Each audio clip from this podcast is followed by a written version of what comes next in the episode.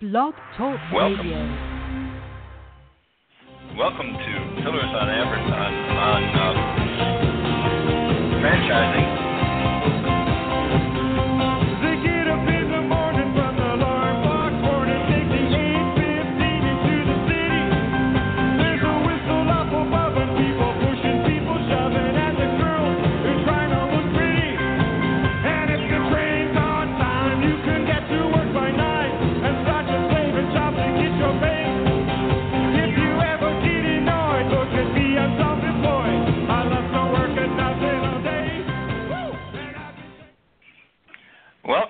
Pillars on Franchising. And today's guest is Meg Roberts, of President of Molly Maid. Welcome, Meg. Thanks, Ray. I appreciate uh, the invitation to join you guys today. This should be fun. I think it will. We hope be. so. We, yeah, we have a, a, a, a question for you, Meg. What type of individual is makes a good Molly Maid franchise?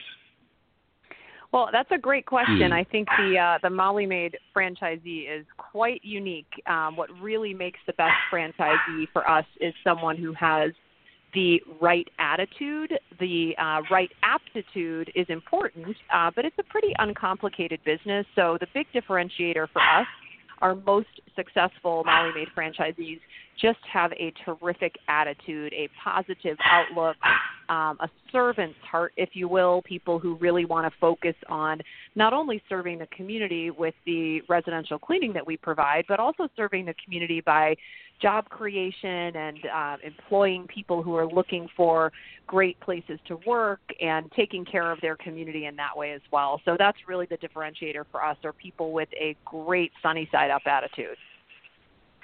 Absolutely. Sunny side is a good way of describing that.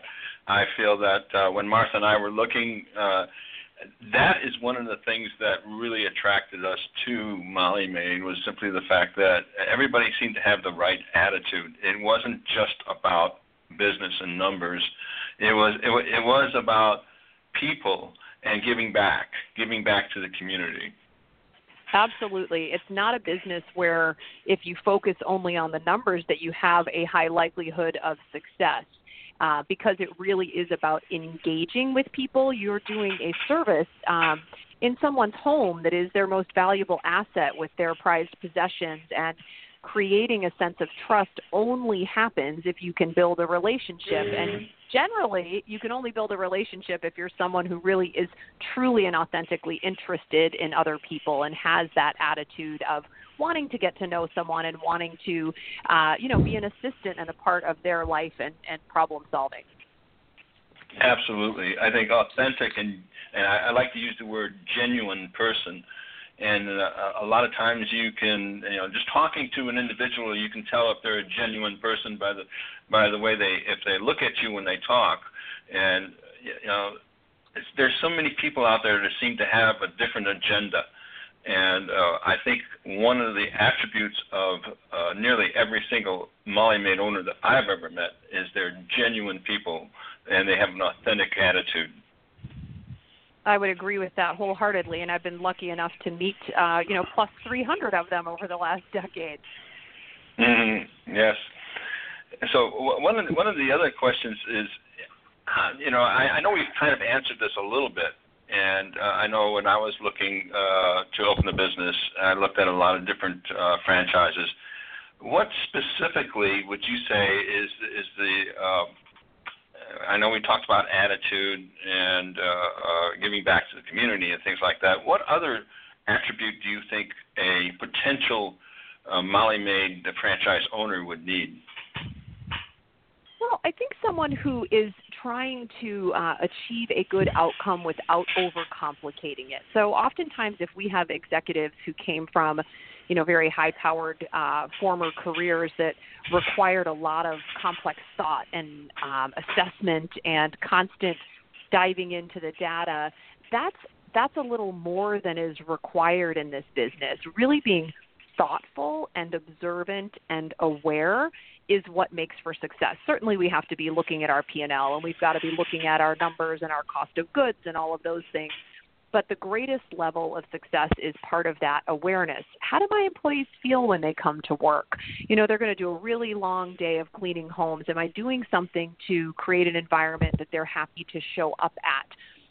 So it's a thoughtfulness and attentiveness, um, a real sincerity in the interest of the employee. And I'll tell you, that's one of the things that I think is most different about Molly Maid relative to other franchisors as well. One of the first things I always hear our franchisees talk about are the great stories, um, uplifting stories that they want to share about their employees. They're not starting out by saying how much money I made or this fancy new car that I bought. And, and many of them have all of those wonderful trappings, but the greatest success and their, their sense of achievement has come from the accomplishments of their employees. Absolutely. And I don't know if I had ever shared this with anybody before, but in talking to an employee one day, I, I you know, she said that the, the best time of her day is in the morning when she gets to work. And of course, I say, how could that be? You know, Yeah. nobody wants to go to work. you know, and uh, she says, well, I'm here with my friends. I know everybody. We have a great time just talking to each other before we head out, you know, to our individual jobs. And she mm-hmm. says, but at the end of the day, when I get home, well, I got to make sure I have enough groceries. I got to make sure food is cooked. I got to make sure the kids get their homework done. And she goes on and on with a long list of things. She says, so the best time of my day is coming to work in the morning at 8 a.m. Yeah. And I, I and thought the, that, that I, the that, fun I thought that was joy really of being fantastic. with of being with a team. There's there's something so satisfying for me when I'm out on the road traveling and I get to visit with franchisees to go to their morning meetings and actually show up a half hour before the meeting. That's always the fun time when the ladies are teasing one another or checking out somebody's new shoes Mhm. or hairstyle and it's very much the camaraderie kind of a, you know, mini sorority of sorts where um and there's of course uh some guys in there too but just a real community Mhm. of uh, of women supporting one another and then we're out helping largely other women in their homes to manage their families and their jobs and all the complexity. So it's it's definitely a community and that sort of spirit of it takes a village and, and I really love that about the business. Oh, absolutely, absolutely. And there's one one of the things uh, that I've uh, begin to realize even more and more is that we are a, just nothing but a big family, and uh, we begin. You know, nobody calls me Mr. Pillar.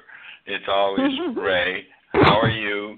And you know, and uh, one one of the uh, I'm in an office building, and uh, a uh, HR person from another company stopped me one day, and she says, uh, "You know, how do, how is it that all your employees are so friendly?" She says that everybody greets her. She doesn't know; they don't know her, and you know they greet her and say good morning or you know hi or something like that. And I says, "Well, you know, it's how we treat our employees." And she just kind of shook her head. Now this is an HR person from another company. You know, Hmm. Well, so I that's took pretty that telling, as a, isn't it? yeah, I took it as an extreme compliment, you know, because It because absolutely it, is. is. Yeah, yeah. So, a question for you. You've been, uh, according to all published wor- wor- uh, or published articles, you've been kind of uh, a change agent at Molly Maid um, in your tenure. Uh, from what I've read, um, embr- embracing mobile websites, social media, PR to boost the brand's online presence. What was the most difficult part of changing, making that happen? You know, uh, your timing of the question is kind of funny because I think I'm facing about the, uh, I'll probably facing the biggest challenge here in the next several months because we're, we're coming up on a big brand refresh after 35 years. So that's going to be a lot of fun. Uh, but it also requires a lot of patience and a lot of understanding when you're asking people to revisit the brand identity and perhaps look at how it should evolve as we modernize as a business. Um, you know, for me, I think the hardest part was not the work itself because I've been in um, advertising and marketing in corporate America for a long time. So the process of change, um, the project management, website building, you know, all of that strategic stuff. Um, I'm used to comes more easily. What I've really learned and where I've grown in my career was I was introduced to franchising 10 years ago, and it it didn't occur to me um, the importance of the relationship in making change when I am an agent to all of my franchisees who are basically my clients, and that's how I must treat them. So I don't get the choice to just make a change and impart it. Um, certainly, a franchisor could do that, but that is not the type of person I am. So it holds you accountable to really believing in what you're asking others to do because you have to be persuasive and convincing and authentic. So for me, the the biggest, I guess I wouldn't say it was a challenge, but the biggest learning opportunity was how to become a true and fair and valued, uh, thoughtful partner. And uh, that's the most important aspect of my job, and it's what I value the most. And I've learned it from having all of these franchisees willing to partner with me. So we're getting a brand refresh in the near future. We are, yeah. So we're 35 Ooh, yes. years Oh, young or 36 years young. Um, we've had uh, three different iterations of our website since I began at the company 10 years ago, and that's um, not terribly rapid, but it's it's pretty quick. But we are moving on to our fourth iteration uh, here, which will be launching this June. It's going to have a lot of um, kind of upgraded bells and whistles and opportunities for potential customers to interact with our brand to better understand um, what uh, ranges of pricing might look like to kind of customize things online so they can uh, better understand what our service provides. But beyond that, we are actually um, looking at uh, refreshing the brand itself. So we're still, of course, wedded to our name and, and very much so wedded to our colors, although even the colors have evolved in the last two years to a more modern, kind of uh, rich and darker pink uh, together with the navy blue. But yes, I, I predict you will see a different uh, brand identity. Uh, specifically, uh, right now we have a bonnet um, that represents the brand, and that is that's going to be evolving. So you'll see how that evolves in terms of uh, future uniforms and uh, print collateral, and maybe even um, what our vehicles might look like. And I say these things uh, with a little trepidation because I know the fear in the franchise community is what's this going to cost me? And the reality is we have no intention of uh, rolling things out and not uh, giving people appropriate time or uh, generating waste of things that have uh, been recently created. Uh, but the biggest place we make our brand impression is in the online space, and that's an easy Mhm. and cost-free place for us to make a change. And uh, you know, over time, probably adapt our uniforms a little bit uh, to represent the new mark. But it's yeah, it's pretty exciting when you're 30 some years old and you haven't changed one bit. Um, it's going to be uh, it's going to be exciting. So we'll we'll reveal all of that at our convention in about six weeks' time. And I can't wait. that sounds really I really love exciting. hearing that, Ray. I know you'll be excited. I'm like I'm super pumped. What we've seen initially is really great, and we have um, you know we've done the due diligence of now going on our third month of in-depth research with our current customers, website users, um, testing different logos, testing different taglines, you know, running 300 people through different website modules and, um, you know, 2,000 people through uh, different logos and iterations and customer profiles. So we have made a huge investment in making sure that we are properly positioning the brand and capitalizing on, you know, being the first name in, in maid service because we are. So we're, we're Yeah, excited yeah, about what we're absolutely. there. Yeah, I certainly know that uh, we are in this area.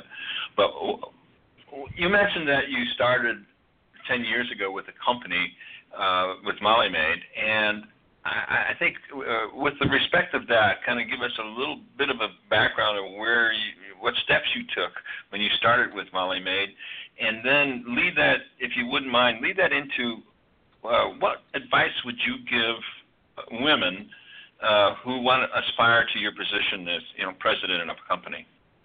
Oh, sure. Thank you for asking that question. I, I love to I love to answer it and, and specifically address it as it relates to women in the workforce. Um, I was raised by two parents uh, who both had military background. My dad uh, was in the Marines and served in Vietnam, and Uh, there's very little uh, room for error in our household growing up. Very high expectations of achievement and equality. And you know, my favorite T-shirt growing up said, "Girls can do anything, boys can do better," because my parents said, you know, you can do anything that you want to do. Um, I spent a lot of time on my academics in college. I spent a lot of time uh, interning and testing out different careers, but I always knew I liked marketing, and I did that uh, in many years for many years in Chicago, and returned to Michigan, and kind of stumbled into this part-time job at this little company called Molly Maid, helping them with a website. And I get a lot of credit for doing a lot of things there in the online environment and, and making a lot of changes. But the truth is, I didn't do anything that any other smart marketer wouldn't have done, which is realize just the absolute riches of this brand name and and make more out of it. Uh, so it wasn't rocket science. It was it was good timing and and you know someone who was dedicated to their craft. And I did that for oh gosh five years I think, and um, was you know happened to be in the employment of the company when they made a management change um, in upper management and asked me if I would if I would take the gig leading the company and I said no thank you you know I'd really prefer to stay in marketing because it was my Mm. comfort zone uh really my comfort zone and I didn't you know I wasn't academically trained in finance and econ and law and all the other aspects of uh, of franchising. But I thought to myself, um, you know what? Every one of my franchisees has taken a chance and done something Mhm. different by buying this business, which is not at all what they were doing five years earlier or ten years earlier. So you know what? If they think I can do this, I'm going to give it a try. And so here we are five years later, and I absolutely love it. And I've learned I wasn't a great marketer. I had a lot of good luck and good timing, and I'm a better relationship and strategy person. And I I truly truly appreciate the opportunity that I've been given, and I also feel firmly that as a woman, you've got to work as hard as everyone else, and I'm not suggesting we don't. I think we always do, but we cannot make excuses and suggest that we might be being held back by our gender. I think that dialogue, we spend time on it when we can be spending time on just getting ahead. Uh, being assertive is important. Um, you know, being smart about your decision making and the choices you make in your career, and really representing yourself with polish and professionalism and equality at all times. I've never felt uh, in my career, I've been lucky. I've never felt that I've been in a position where I was um, underrepresented or overlooked in relationship to a male colleague. But I also have never stopped to think about it until the recent developments and the important stories that are being told.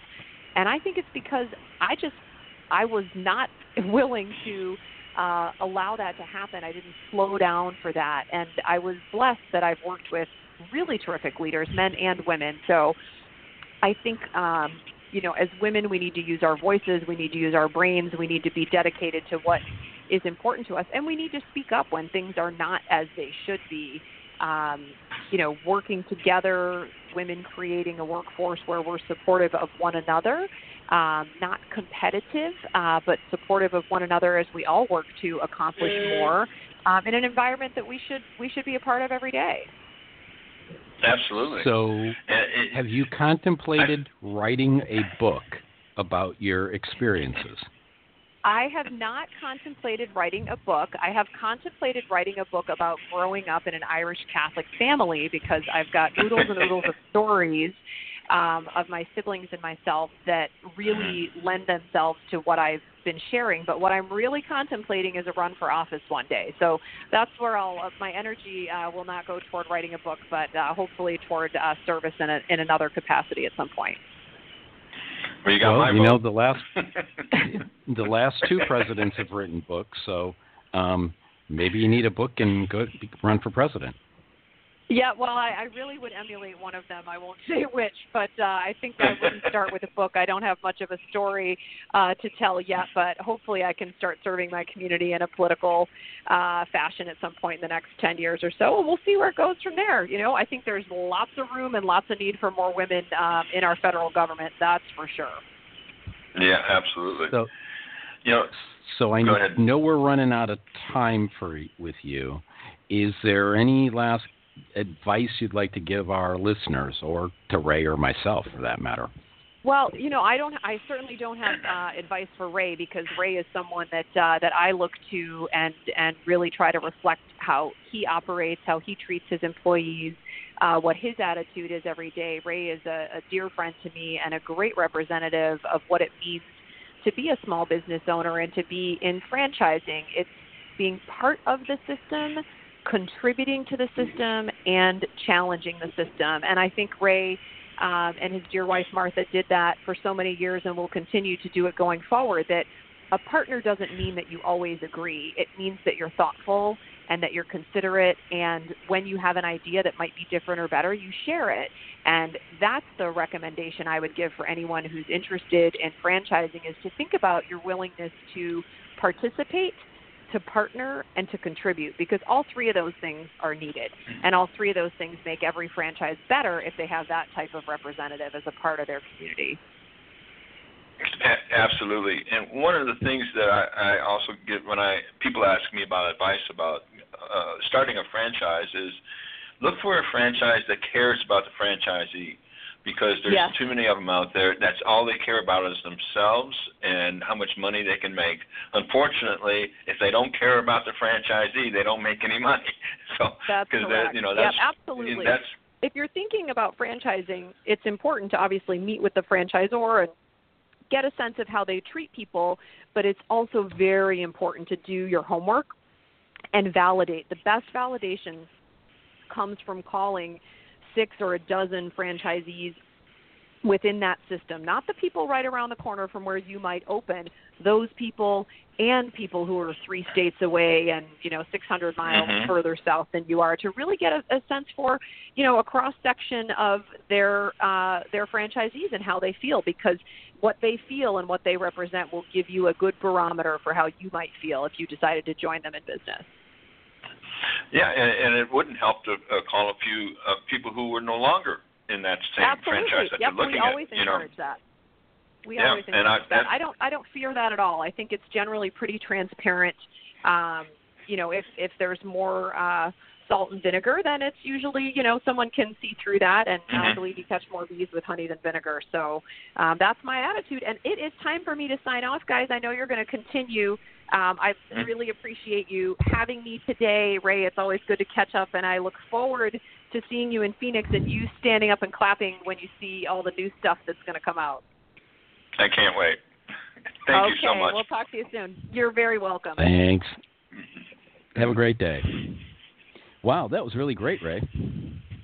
Yeah, I think that was that turned out to be fantastic, and uh, I'm looking forward to. I haven't uh, talked to anybody yet about future guests, but uh, I think this can be quite exciting. With, uh, I have uh, quite a few people in mind, and uh, I mean, maybe you have a few people as well, and you know we'll Well- have to see. And do, you know how it goes. Well, I, I do have one potential guest lined up uh, for next week. Uh, I won't say who it is yet um, because I'm also talking to a couple other people tomorrow. So we should have some more great guests coming. Um, every time I've talked to people about the show, they just seem to be really, really pumped because when you look at it, there's not a lot. I mean, there in a sense, there's a whole lot out there about franchising, but there doesn't seem to lot, be a lot about. So, in other words, the uniqueness about this show is the fact that we have somebody like you, who's been a successful franchisee, and then there's somebody like me who isn't a franchisee but supports franchisees. So you kind of Mhm, get the mhm. inside and the outside viewpoint of it. Um, Well, I so think there's there's a lot of there's a, a lot of rhetoric out there, uh, negative rhetoric about franchises, and uh, the franchisors out there uh, have no one to blame but themselves. Because uh, in the process of, of looking for uh, what franchise I was going to be involved in, I came across some really interesting uh, franchises that I thought, you know, from the perspective of a of a, a potential uh, franchisee, would be great. But when you begin to talk to the corporate people, uh, it's not so good. And uh, of course, the uh, information you receive from them is, uh, you know, interesting as well. uh, such in the way uh, of in, in the way of litigation that uh, is pending uh, on many of these franchises when you do the research, and of course you need to do that research before you invest, you know, that kind of money. Yeah, and and anyone who out there who's thinking of investing in a franchise, I would recommend you find the franchise disclosure document, the FDD, that all franchisors are supposed to. Uh, you have to file with the state you got a franchise in, um, and if you don't want to pay the money for uh, a franchise disclosure document, you can uh, go to the state of California, the state of Minnesota, or I think it's the state of Wisconsin. And if a franchise is located in one of those states, they will have the FDD there. And okay, so having gone through Molly Maids and uh, a very large tax audit company that will remain nameless, um, who had I don't know 300 pages, I can tell you that there's a whole lot of good stuff in there, and they're also great. But I would not recommend reading it uh, before you go to bed because it will put you to sleep really fast. Well, there's one thing I know about numbers is you can make numbers to turn out any way you want them to. It's just the way you put them down on paper. Yeah. Now, the the thing I found interesting about the FDD is that it actually, as as you and, and Meg were talking about, calling uh, other franchise or franchisees of that franchise, the basic contact information for all franchisees in a franchise is in the franchise disclosure doc. And most of them will show up people. I think they also list people that um, that have left the franchise, and uh, a very intelligent, great uh, franchise lawyer that I know, Michael List. Michael List. Um, he's in Oak Brook, and I'm hoping to get him on the show soon. But he will. He's he's the first one I know who said, you know, you go to the FDD, you look for people in there, you give them a call, you talk to them, whether they're still there or not, you find things out and see how they look at it. Which, amazingly enough, was exactly what um, you and Meg were saying the the same thing. hmm Absolutely, you you have to do the research, uh, otherwise you're stuck with something. Uh, in another in, in another life, when I was be, before franchising, uh, I worked with a company that uh, went to automotive uh, places, uh, and uh, talking to the owners at these different automotive uh, uh, businesses, they all all the ones I talked to had so so much negativity about the franchisor and how they were getting you know screwed for for one thing or another, and uh, I, I actually had a very negative uh, feeling about franchises, so it was a difficult decision for me to go go ahead with a franchise. Um, but when I when I learned the success rate uh, of a franchise as opposed to a um, um, going out on your own, owning your own business, you know, it it made a huge huge difference. Uh, I, I correct me if I'm wrong, Fred, but I think it's uh, 85 success 85 percent success rate with a franchise, and uh, without a franchise, it's an 85 percent approximately, uh, you know, failure rate. Is that about Actually- right? Actually, from what I've heard, it's more like a 92% failure rate. Oh wow, yeah, yeah. So I, I, I think this this show, this program, uh, and our listeners, if you're thinking about getting into franchising, stay tuned because we're going to, you know, have uh, various people who own franchises, and uh, I. I know I'm going to have more Molly Maid owners because uh, uh, I think the group of people that we have are, are very positive people, and they have a, a great outlook not only on their business but on life.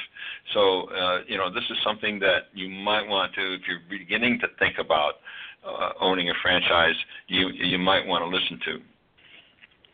So I would a couple of things I would say to that. One, yeah, for the most part, you're right. Most Molly Maid franchise owners are are upbeat and great people to work with, and yet there's still a couple of cranky ones that I've been able to run into.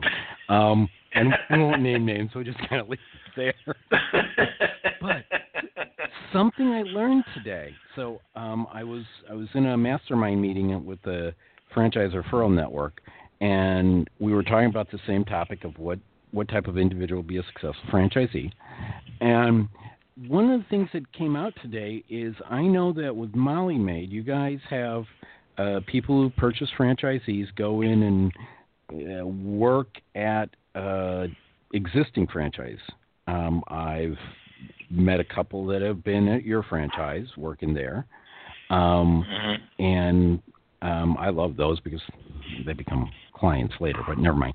Um, but see, in my Mhm. stupidity, I thought every franchisor did that, and uh, I was quickly told that I was wrong. That most franchisors or most franchisees, if um, best case scenario, they might have you come to class for a couple of weeks or something like that. But for the most part, there's not that what I'll call internship. So you Mhm. are rare. Yeah, yeah. I mean, we do have a, a internship. Uh, uh, two years ago, I hosted oh I, th- four four new franchisees, and uh, they're there pretty much to observe. Uh, we try to give them as much of a rounded, uh, uh, uh, encompassing feel for what the business is like. And uh, we also cater to what their, you know, they feel their in, and you know, try to give them some information regarding that. So that that is part of the course. There is there's a course. I can't remember how long it is. I think it's a week, maybe two, in Ann Arbor, and and then, uh, but it is your choice as well. I mean, you you know, uh, I believe as a new franchisee, you're asked if you'd like to visit uh, a franchise that has been in business for a while and how they're running things. But I don't know if that is demanded of you. Um, I think the only thing that's uh, somewhat demanded is you uh, attend the first convention that you know that that you're a franchisee. So um, other than that, you know it's and that's that's another thing about this particular franchise is uh, there there are it's not like some franchises where you have to buy their product and you have to set the prices according to what they say.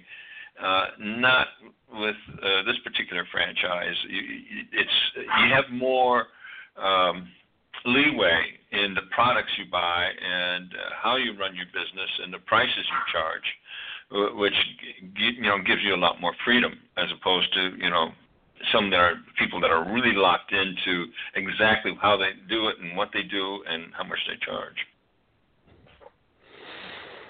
Hmm. So so much, so so much out there. Um, that's uh, to me. That's the way you should run a franchise. Um, is by an internship. I think that's just a, a phenomenal thing. Phenomenal I mean, there- there are- thing. there are certain things that you cannot change in a franchise, and that, and those are the things that you buy a franchise for. So uh, the logo is huge. You know, you cannot change that. You can't change the the type. You can't change the color and and how it's presented, because that is the one of the main reasons you buy a franchise for is the recognition of of logos and the franchise is pretty strict about you know using a certain font when you when you type the name uh, of the franchise, uh, and you know, but they also have more leeway in other areas where they can give you leeways, which I think is important because most people don't buy a franchise to be locked in lockstep with whatever the franchisor says. And and from what I've seen is if you're so uh, obviously we've known each other for a while now and and you know learned that you got to color as I put it color within the lines of the the franchise. Um, well, I do find that many franchisees I talk to, they, they initially they do have that I'm getting everything from uh, corporate that I need, and yet the thing that it seems like most of them miss is uh, understanding, uh, at least, well, let's put it this way from the marketing point of view, under being able to market to their local, um, their local audience, and also to allow the because to me, what makes a franchisee successful, and nothing I heard today tells me any different, but it's the franchisee himself, the the drive, the passion, the the intelligence um, that makes them successful. But yet, many of them never seem to let that personality, that th- their personality, uh, seep through. So people. Uh, people want to know who they're talking to. They want to know who the individual is behind it, and without letting that that personality seep through, without understanding that local culture, that to me seems to be when franchisees die. Is that they, I guess they're out of step with who they are and who their uh, people in their local geographic area are, so it can't merge with the brand or they can't infuse into the brand. Is that am I talking gibberish or did that make sense? Well, uh, to a certain degree, I, I, I can give two examples of franchises that uh, had failed.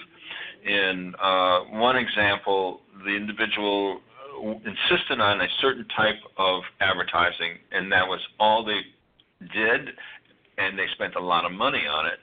And they were told by myself and many, many other people that this particular type of advertising has a success rate of a fraction of less than 1%. But they Ah, insisted know on doing it. what, all right, what is it? What is it? What do you think it is? Go ahead, continue. Go ahead, continue. All right. And uh, he eventually ended up, you know, being very disappointed in in the uh, amount of uh, revenue he was generating, and decided to sell. Now, interestingly enough, the person who, who bought the franchise is doing absolutely great, you know, and uh, you know his, his franchise is growing. Um, in another example, uh, he was a uh, what do they call it? I'm trying to think of the name they call it. A, a type of individual who thinks it has to be done his way and no other way. Um, Fred? uh, Oh, sorry. But anyway, That's what Michelle said. this this particular individual uh, had a particular way he thought things should be done, which uh, which varied greatly from the uh, the model. And uh, the the model obviously has a success rate, and if you wish to vary from that, you know maybe you might want to experiment to see if you have greater success. But if you begin to have less of a success rate, then you need to go back to the original model, which you know uh, that this franchise had developed.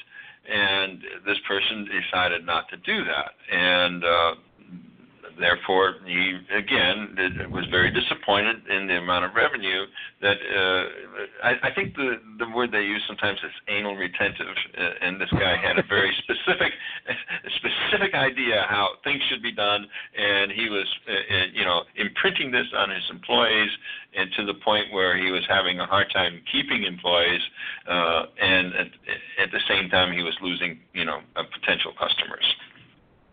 See, actually, you had the first two wo- words correct, but the, you, you didn't have the full phrase. It's anal retentive chowderhead, I think is the correct phrase. Chowder. okay. okay. Yeah, but uh, you know he had uh, uh, he had the right idea about getting the franchise, and he bought the right franchise. You know, but like I said, he was uh, deviating from the from the uh, business model significantly to to cause problems for himself. Silly people. All they had to do was call Fred. Never mind. Um,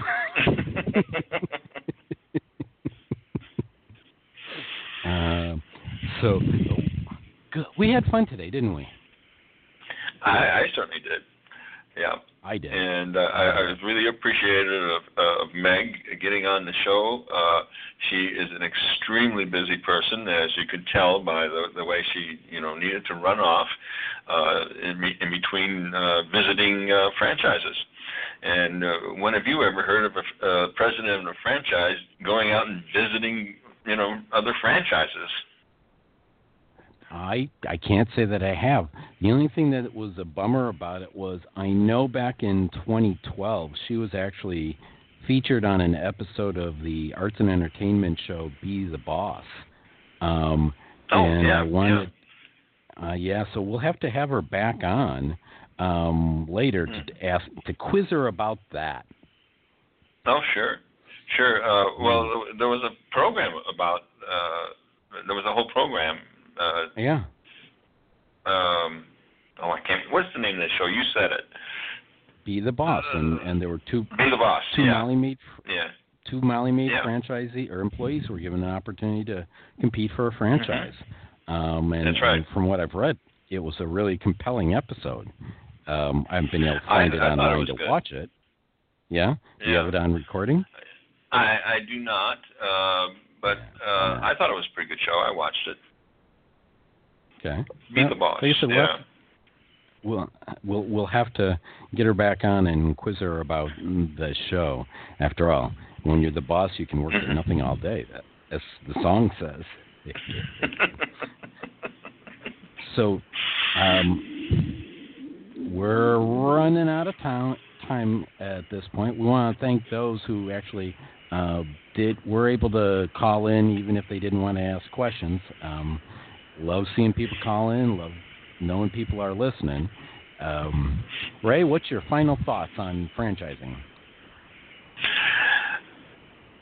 Be prepared, both mentally and financially. That's one of the uh, probably one of the biggest things I tell people is no matter what franchise you decide to go with, if they say, as an example, you you'll need a you know seventy five thousand dollars, then you better have you know a hundred and fifty thousand dollars ready. Because you'll need it in case the economy decides to take a dip. And nobody wants to invest a lot of money and then find out they're going to lose it all because the economy took a dip and and it, these you know these things are temporary. And if you're not prepared to to go the course during that time when you know it's going to be hard to get uh, business then you're going to lose everything you have invested not just your money but your time That is excellent advice.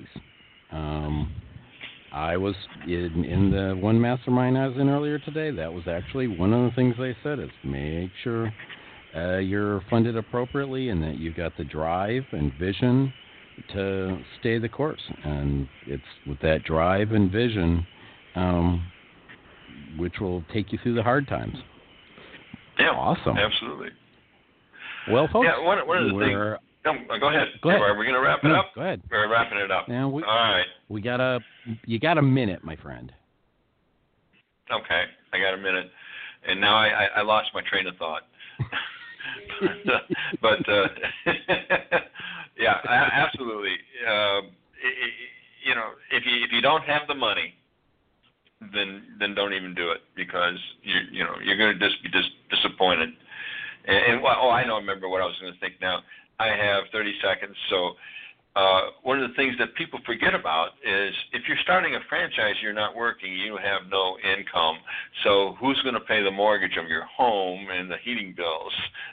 Sometimes people forget about that. They think, oh, in six months I'll get start getting money from the franchise. You may be years before you actually begin to make money.